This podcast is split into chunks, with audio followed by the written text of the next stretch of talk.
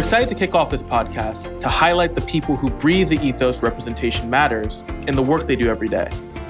Looking forward to continuing the conversation. See you there.